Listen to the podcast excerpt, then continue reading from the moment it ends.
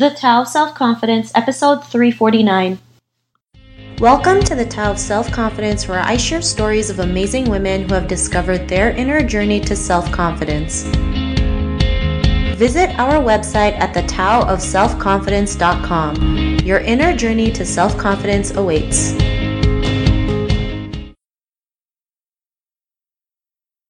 Well, hello, friend. Welcome to the Tao of Self Confidence, where I share stories of amazing women who have discovered their inner journey to self confidence. I'm your host today, Sheena Yap Chan, and today I have a phenomenal lady on the show today. She is a best-selling author with a new book called The Tea The Tea Girl of Hummingbird Lane, and I'm just really excited to have her on and share her story with us. So, without further ado, I'm going to introduce you to Lisa See. Lisa, how are you today? Maybe Hi. maybe you can fill in a little bit more about yourself to the listeners.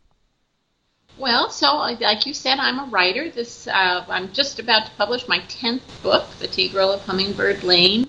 I have worked as a freelance journalist for all kinds of magazines and newspapers. I also have curated museum exhibitions, uh, mostly about the Chinese American experience. And then I, um, for a long time, I was a Los Angeles City Commissioner, um, overseeing commission that oversees the city's historic center. So I, you know, mostly a writer, but I do other things as well.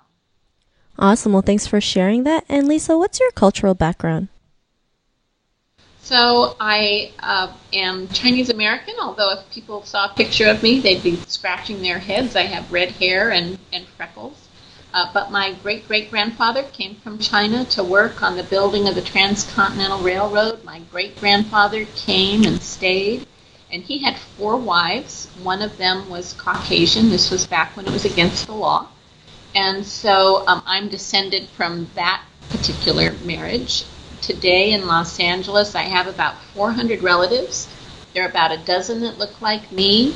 The majority are still full Chinese, and then a little spectrum in between. Wow, thanks for sharing that. That's quite um, a story. so thanks again. And what would be your favorite self confidence quote? I don't know that I have a favorite one. I just that it's a like an you know official quote. Maybe it would have to be that Nike thing. Just do it. You know, just. I always feel like you just have to go out and do stuff and, and you know be brave and do it. Thanks for sharing that. And you know, I love that quote. It's short and sweet and really to the point. I mean, action really is the cure to increasing self confidence, having courage. Even if it scares us, just taking action just makes us feel a lot better. So I really love that quote that you mentioned. And, you know, in your own words, how would you define self confidence? I think self confidence is uh, when you feel like even though something makes you nervous, even though something scares you, even though you may not be 100% knowledgeable about something, that you have, you, you know, literally the confidence to do it or try to do it or learn about it, that you're not afraid to um, even admit that you're wrong or that you don't know something, but that you're you're confident enough to go forward. Thanks for sharing that. And, you know, I love that you mentioned not being afraid because a lot of us are too scared to maybe ask a question for fear, like, if we get the wrong answer, someone might laugh at us. And, you know, the, like these little things is something that's so common, right? Um, so just even admitting, like, I don't know how to do this, can you help me, is- is really confident enough to seek help because we feel like, or sometimes when people say, you know, they'll say, "Do you know what I mean?" And I'll say, "No, I don't." But then just say that, "No, I don't. I don't know what you mean," or "I don't know what you're saying." To to admit that, that that means you want to know. You want to know the truth. You're not willing to just let it glide because, as you said, you don't want to look foolish. You don't want people to laugh at you. You don't want to admit that you were wrong or didn't know.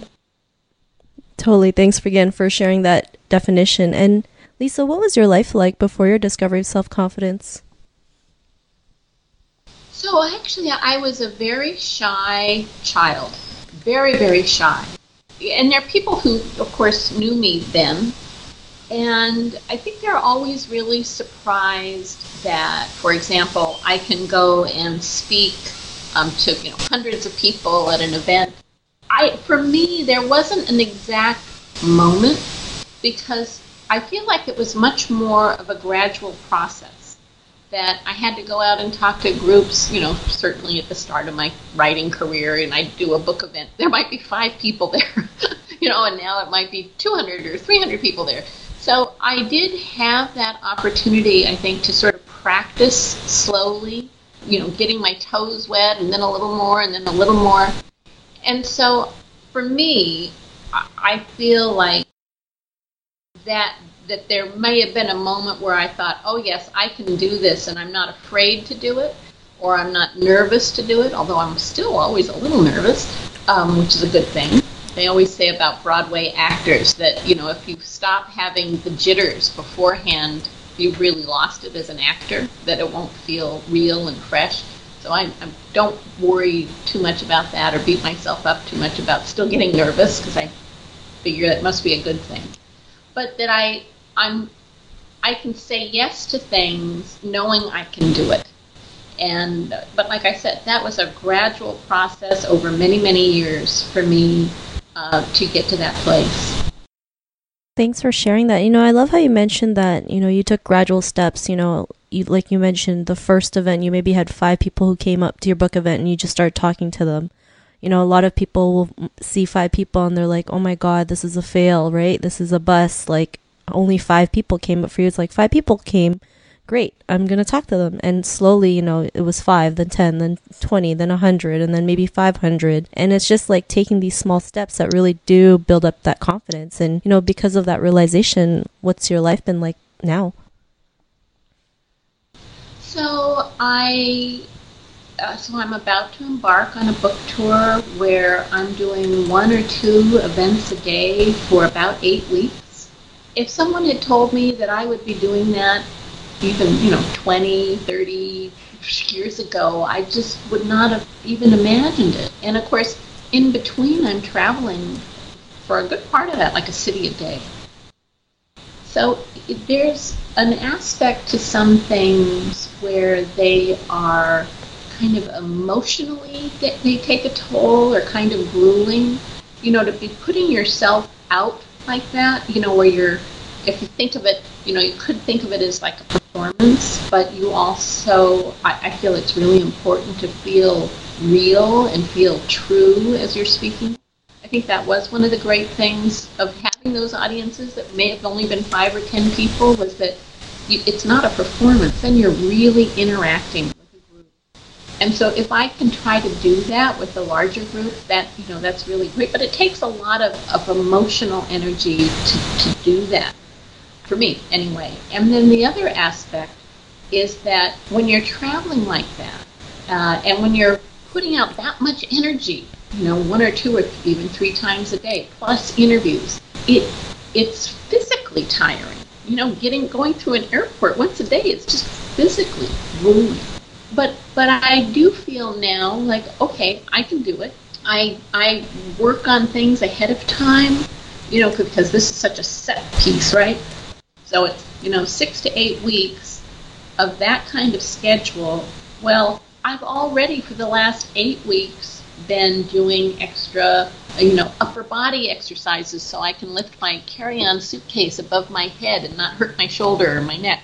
That I've been taking extra vitamins and eating really well because I want to be as strong physically as I possibly can be as I go out. So I don't know if that answers your question, but you know, you can always follow up with something. I guess. No, that was great. I mean, you know, you're out there doing what you love, and just you know, you like you mentioned, just being real with people. I think that's the important part. Like, you know, sometimes the world is missing that authenticity out there, and the more that we can be real, the more people will come to us, right? I mean, my my sons always tease me because it, you know, a lot of people do come up to me or they'll write to me and they'll say, "You're you're so real." And so they even do this kind of imitation of people saying that to me, and they, they think it's funny. Of course, to them, I'm just their mom, right? But I see that as one of the greatest compliments I can get. Because that means that I, you know, you can't fake being real. You actually can only be, you know, if you're being real, you can only be real. You can't really fake a, a, a fake, a, like a real persona. You can't really fake that. So that tells me that I am as as much myself as I can be, and that people respond to that, and that people appreciate that. And uh, like I said, it's the greatest to me. It's the greatest compliment I can get for that you know that aspect of my life where I'm like a public person. That just makes me feel really good. I, in fact, I just you know I my husband and I went to a concert last night.